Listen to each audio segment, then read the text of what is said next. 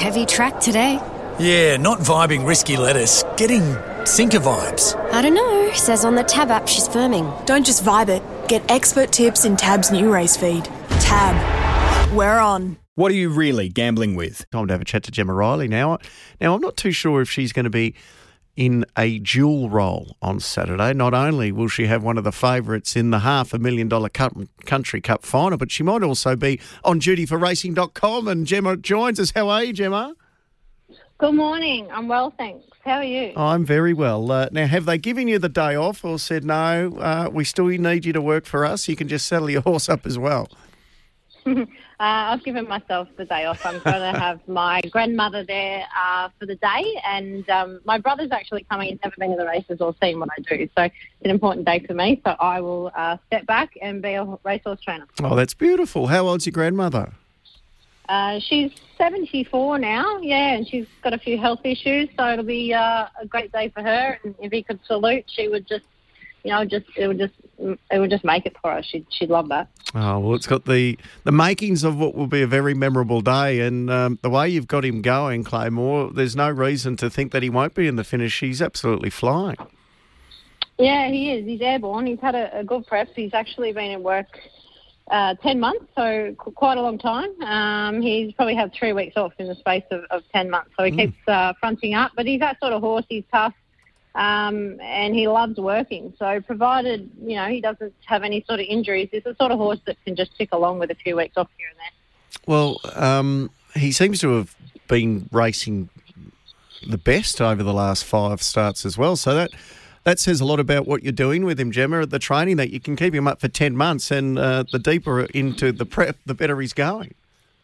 Yeah, no, he, he loves it. Um, he spends a lot of time down at the beach uh, and he comes in and out for his gallops. So um, it, it certainly helps when they're out in a paddock as well. Yeah, it's, it's a lot better for them than being boxed. You certainly couldn't train a horse that's boxed for t- 10 months, that's for sure he bolted in a, a, few starts ago over the 2500 metres. So he's been he's been up and down from the 2000 to the 25. What do you think is his best distance?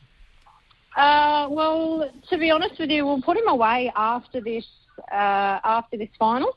We've kept him fresh for the final. Four weeks between runs. They went a little bit too quick there at Moe. He could have went to the Kyneton Cup. It was on the map, but uh, when I saw the sectionals come out of the Moe race, I decided uh, to give him four weeks between runs because he's a very good fresh horse. He's won three or four first up efforts over a mile and beyond. Um, so uh, we'll give him a little freshen up, and we are probably going to try him at the Adelaide Cup. So mm. uh, we'll, we'll, certainly, I think we'll take him to the Lawn Launceston Cup because uh, we know he gets that trip, and then we'll give him a crack at the 3200 and go from there. Um, look, the way that he won that day at Moonee Valley there's no reason to suggest uh, that, he, that he, it's not worth giving it a go. Would you like him to take a sit on Saturday? He had to do a bit of uh, work out of the straight in the Moe Cup from the wide gate, and he, he just was a little tired at the end.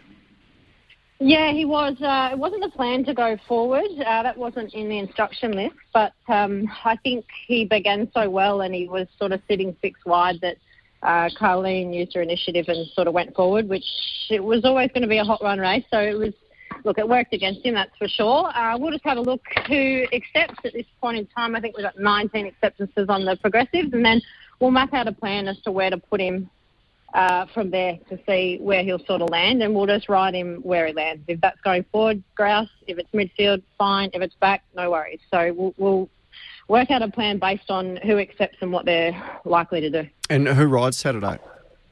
Carleen's on. Um, initially, I didn't think they would allow claimers actually in this race. It's such a big prize money race, but apparently they do, and she still claims a kilo and a half. So, um, yeah, he's going around with a featherweight, so that's very good.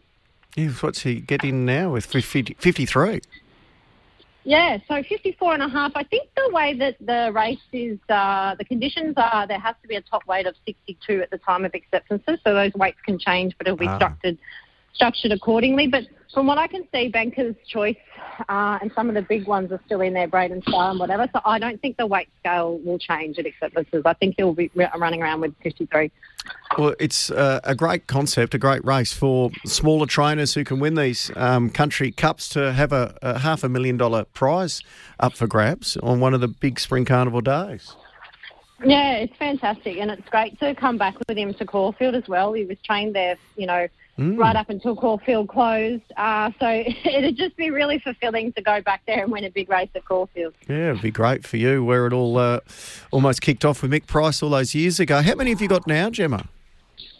Uh, I had two up and racing, and Labuku went to the paddock. She had a really good prep, and now Gibson's the only, well, his name's Gibson. Sorry, Claidheamh Mor's the only one up and racing. I've got two two-year-old fillies in work, but I think I have six horses in total. So I only really uh, play around with the horses that I like, and they get their chance, and I sort of move them on if they're not up to scratch because I, I don't want to be overly big. I think if I had ten in work overall in the future would be a max for me. And is that the way you want to do it so you can be hands on and then I suppose you can do some media on the side because it's a tough caper to make ends meet in. Yeah, it is. So I, I do the media and it's working uh, well for me. I have a really, really good team around me, um, and I just play that team to their strengths. Uh, he has Claidheamh Mor has his own slow work rider, and then he's got his own fast work rider as well. So as long as you're using the people around you for what they're good at, um, then there's no reason why you sort of can't do both. As long as you've got good people around you. I think Annabelle said that in a uh, in an interview recently, and that's what Ciaron Maher's done. Have a look at the way that he's sort of structured his business. Um, he's probably the trailblazer for that. So um, yeah, I think I want to be hands on, but they're like your housemates. If you're there with them every day, horses, you sort of want to like them, um, and you want to. And I love my horses. Like I love them. So um, I don't want to just fill boxes with average horses um, and take on horses just because I'm desperate for money. That's not what it's about. And for me, it's a competition, it's a sport, and I want to do well. And I've always had, you know, a, a good strike rate, and I sort of want to keep it that way. I don't. Mm. I never want big numbers, so I really don't. Uh, and is Gibson is is uh, his stable name? Is he a good bloke? yeah, he's a good bloke. He's um he's always up to mischief, but he's a really kind horse. Um, and he tries his heart out for you. He's you know, he's got a few little issues, little mental issues, but at the end of the day, he is a really kind horse and he loves the cuddle. Um, and what he's done for us and everyone that works for him, you know, he's repaid us tenfold for all these little mm. bad behaviours. well, let's hope uh, you get a big payday on Saturday. Be uh, are you daring to dream uh, winning a half a million dollar race? I am daring to dream because he just gets better, better and better, and I don't, I still don't think we've seen the ceiling uh, with him. I think he's still got a bit more to offer. Um, you know, he was a slow maturer, and he's getting there. Um, but I think the more we learn about him, and we've certainly got the keys to him now, we've figured him out. Um, so yeah, I think there's certainly more in, in store for him. So I'm I'm daring to dream. Well, let's hope that the dreams come true on Saturday. Best of luck, Gemma.